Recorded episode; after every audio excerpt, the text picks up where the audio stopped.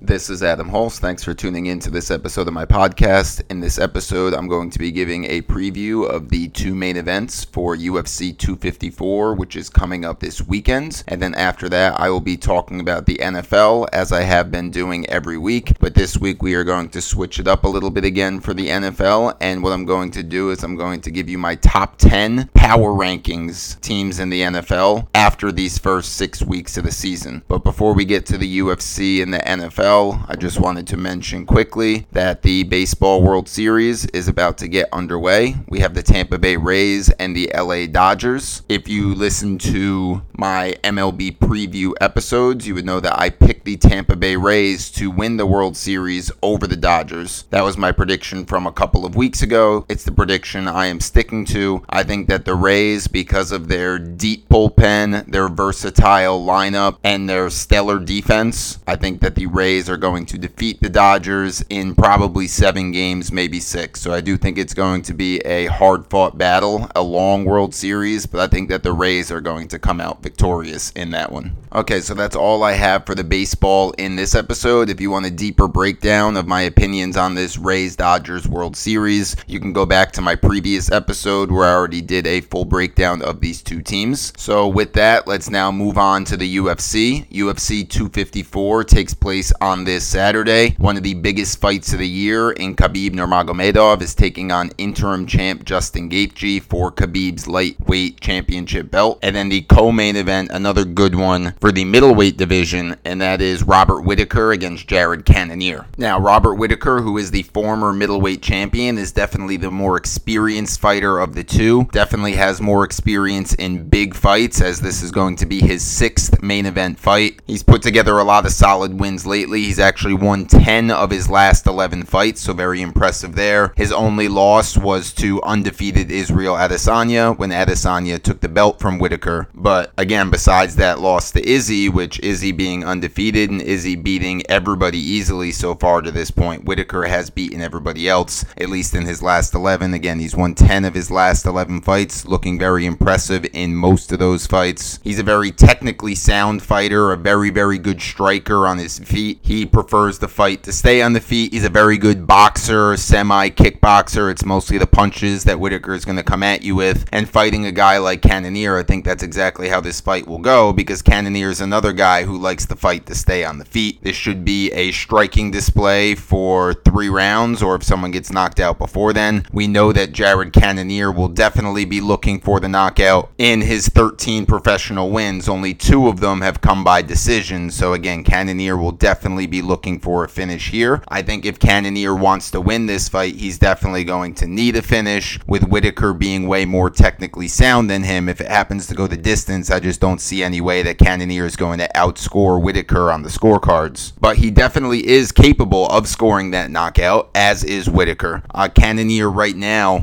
is on a three match winning streak. He just beat Jack Hermansson, He beat Anderson Silva before that, and then before that it was Branch. So not a super impressive impressive three, besides Hermansson, who's a high ranked guy, but three wins in a row nonetheless. Before those three wins, he had actually just lost three out of four. So for me personally, I'm not really seeing the consistency there yet with Cannonier. To me, he feels more like the guy if he's either going to score that knockout and win, but if his opponent can weather the storm in the way that I think Whitaker can, and he doesn't get the knockout, I think he's going to lose. I think Whitaker could finish him, but my ultimate prediction for this fight is that Whitaker is going to win this by a three round unanimous decision. That may be a somewhat disappointing result for the champ Israel Adesanya after his last win over Costa. He said that he would like to fight Jared Cannonier next as long as he were to defeat Whitaker in his next fight. I don't see that happening, so it looks like it may be a rematch then between Whitaker and Israel Adesanya for the next title fight. That's what it could be. I know Adesanya doesn't really want to do too many rematches. He keeps saying he wants to fight new guys, but that's just what it's probably going to be for this middleweight division. It would be a deserved title rematch for Whitaker. Again, that would be my final prediction here Whitaker, three round decision over Cannonier, and he will get the next shot at Israel Adesanya and a rematch for himself for that middleweight title. Okay, so now moving on to the big main event, one of the biggest fights of the year. Lightweight champion, undefeated 28 0, Khabib Nurmagomedov will be taking on interim champ champ Justin Gaethje.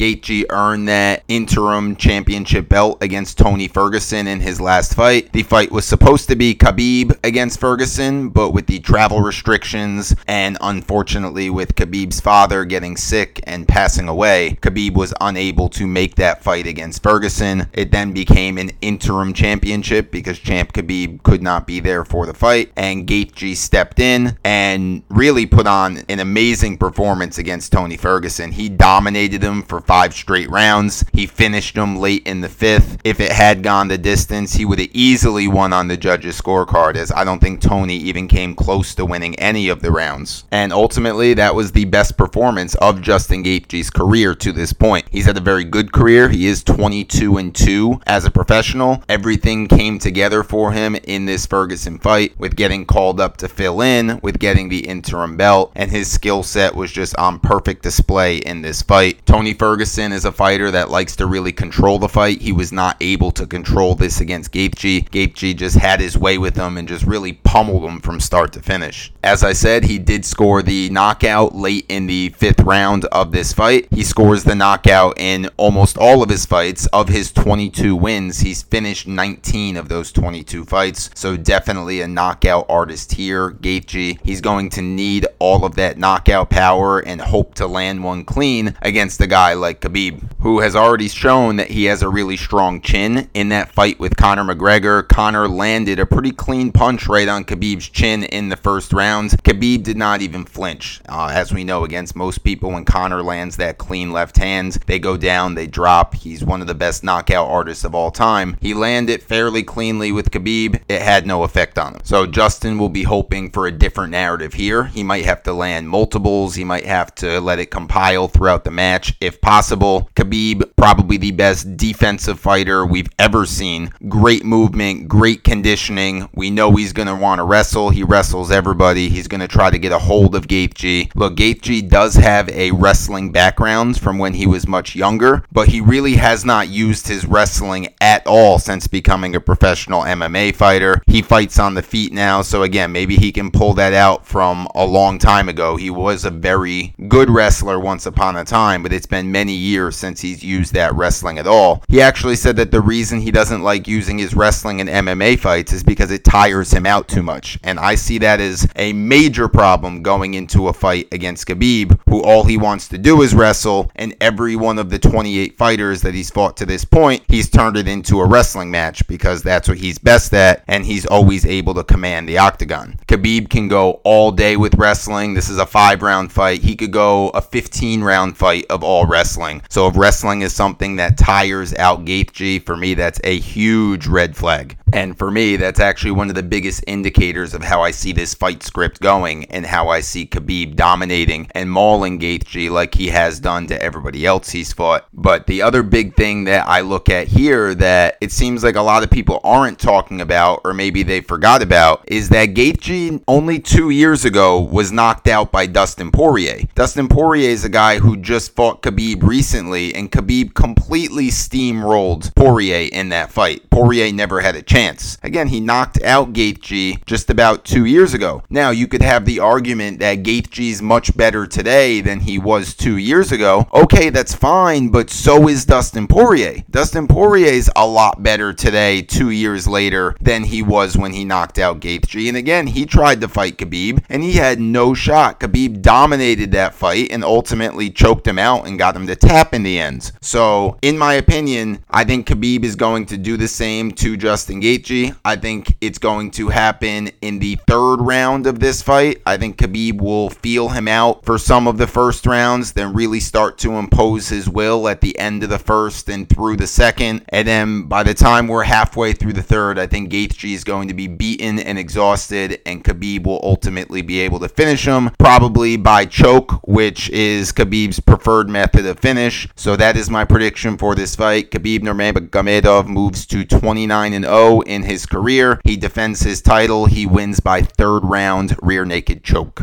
Okay, so that covers the two big fights that are coming up on this Saturday. Now that we've completed our UFC predictions, let's move on to NFL. As I said earlier, I'm going to be giving my power rankings. I'll break down my top 10 after six weeks have now been completed. So let's start at number 10 and then work our way up to number one. So coming in at 10th place on my power rankings right now, I have the LA Rams. The Rams currently sit at 4 and 2. What's interesting about their four wins is all four of them have come against the very, very weak NFC East. And then their two losses have come against the Bills, who are a very good team, and the 49ers, of course, the defending NFC champs. The Niners have been injured. They're getting healthier now. Their offense was almost at full strength when they did defeat the Rams in this game. So, again, some question marks around the Rams. They've beaten four bad teams, they've lost to the two best teams that they faced, but I do have them at number 10 for now. Huge game coming up for them this weekend weekend, they will be playing the Chicago Bears, who will also be appearing in my top 10. To me, it seems as though the loser of that game between the Bears and Rams is probably going to fall out of the top 10. So that is the opportunity for the Rams to finally get a good win after only beating the NFC East to this point. All right, now let's move on to number nine in the power rankings, and that is the Tampa Bay Buccaneers. They just had a huge dominant victory this last week against the Green Bay Packers. Last week, the Green Bay Packers were my number one team in my power rankings. They are there no longer because of what the Tampa Bay Buccaneers did to them. The beginning of that game was interesting. The Packers looked like they were going to roll again. They were already up 10 nothing. They had the ball. And then everything changed when Rodgers threw a pick six. It's a very rare thing. He's only had a couple of them in his entire career. After that pick six, nothing went right for Rodgers after that. The next drive, he threw another pick, and he just could not get anything going for the rest of the game. So the Bucks dominate the Packers. They were out of my top 10 last week. They are now in at number 9 because of that huge victory. Look, everybody's talking about Tom Brady and all the weapons that he has on offense. The big unsung hero of this team right now is the running game and the defense. The defense is arguably playing the best defense in all of football right now. It's not being talked about because of all the flashy weapons on offense, but this Bucks team is a very solid team. They sit at number 9 right right now for me. Moving on to number eight, I have the Chicago Bears, who I mentioned before, have a huge game coming up this next week with the LA Rams. The Bears, surprisingly, right now sit at five and one, and they're actually in first place in the NFC North over the Packers. Now, I personally don't think that the Bears are better than the Packers at this moment, but it is getting pretty close. The only loss for the Bears so far this year was against a Colts team that is pretty good, and their defense played great in that game as they have against everybody that they faced this year. And then after that Colts loss, they came back with two wins against the Tampa Bay Buccaneers and against the Carolina Panthers, who have surprisingly been a lot better than just about anybody expected them to be this year. So it was nice to bounce back after a loss with two pretty solid wins. Look, it has not always been pretty this year for the Bears, but it is what it is at this point. They sit at 5 and 1 and 8th on my current power rankings. Moving up to number 7, we have the Buffalo Bills.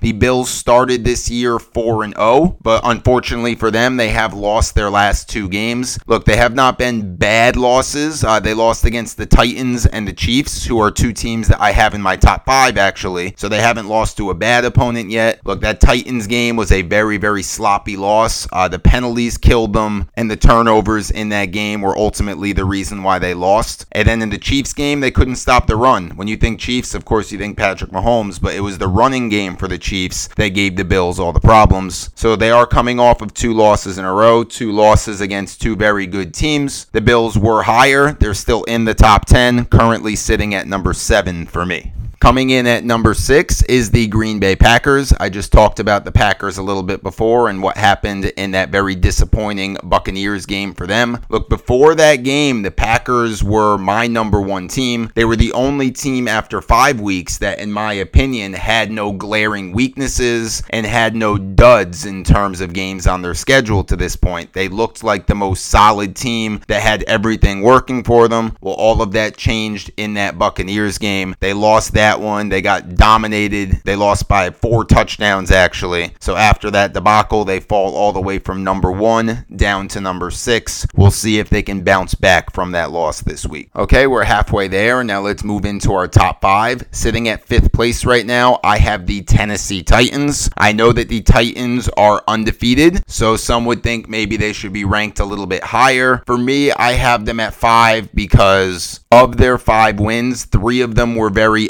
unimpressive victories. Look, I know a victory is a victory, but they beat the Broncos, Jaguars, and Vikings, who are three of the worst teams in the league right now, and needed a last second field goal to beat all three of those teams. They did move to 3 0 after that, and they beat the Bills in very convincing fashion. So that was a very good statement win there for the Titans, and then followed it up this week with an overtime win against the one win Texans. So the Titans do sit at 5 and 0. Some people would have them higher than the 5th seed that I have them at right now, but next week they do play the Pittsburgh Steelers and believe me, if they are able to come away with a win against the Steelers in that game, they will definitely be jumping much higher than number 5. Now, moving on to my 4th seeded team, and that is the Baltimore Ravens. The Ravens have had a fairly easy schedule to this point as well, but unlike the Titans in this easier schedule, they have dominated the bad opponents that they faced, with maybe the exception of the Eagles last week, which they were way ahead in that game, and then they let the Eagles get back in it. They still did come away with that win. The Ravens' one loss was against by far the best team that they played this year, where they really got beat up by the Chiefs team. So again, the Ravens have been really beating up on the teams that they're supposed to beat, and then their one chance this year to really make a statement against a good team like the Chiefs, they looked really bad in that game. So coming up for the Ravens. They are on a bye this week, and then after that, their schedule gets pretty tough. Their next six games, they have two against Pittsburgh, one against Cleveland's, the Colts, the Patriots, and the Titans. So that's a pretty hard six game stretch right there. If they can come away unbeaten through that stretch, or maybe five and one or something like that, they're really going to stamp their claim towards the very, very top of these power rankings. We'll see how they do on this stretch. Currently in third place on my power rankings are those Kansas City Chiefs that I just mentioned. They, of course, had that statement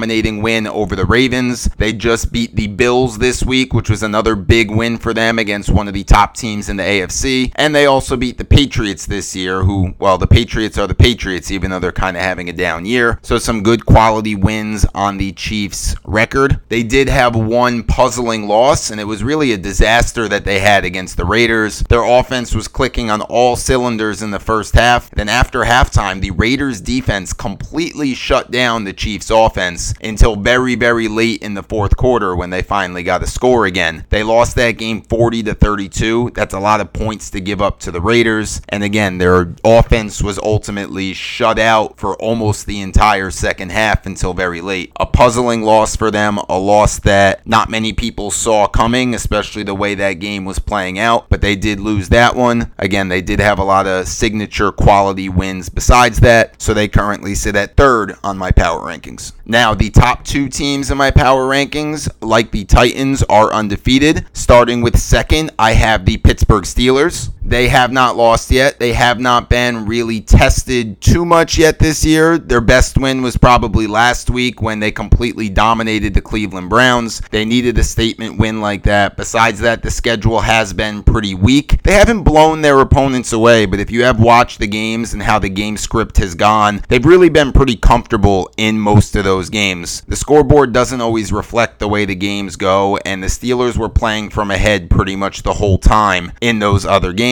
games. But with all that said, they are still sitting undefeated. I mentioned before they have a big game next week with the Tennessee Titans. That is a huge game for the power rankings and a huge game for the AFC playoff picture as well in terms of seeding. I'm really excited to watch that one. That's got to be the game of the week coming up. And then after that game, they play the Baltimore Ravens with the Ravens coming off of a bye, which is another huge game for AFC playoff implications. It could mean seeding, and it definitely means a lot for that AFC North race that's going to be very tight between the Steelers and the Ravens. So, two big ones coming up for the Steelers. We'll see if they can keep their undefeated record going. And finally, our number one team in the power rankings right now are the Seattle Seahawks, led by, of course, Russell Wilson. The Seahawks are undefeated. Russell Wilson, in my opinion, is the clear cut MVP of this season so far. He has been next to flawless this year. He is such a clutch performer, such a big game performer. He just proves time after time that give him the ball and a chance, and he's going to get it done. He's going to get that win, which was on full display in his last game against the Vikings when he did exactly that. Their schedule has not been particularly difficult to this point, but it does get more difficult over the next few weeks where they play the Cardinals twice, the 49ers, the Rams, and the Bills. So a lot of division important games in there as well as a test against the Bills, who are one of the better teams in the AFC. The AFC is a lot more loaded right now than the NFC. I think that the Seahawks are clearly the best team in the NFC by far at this current moment. And again, I have them at number one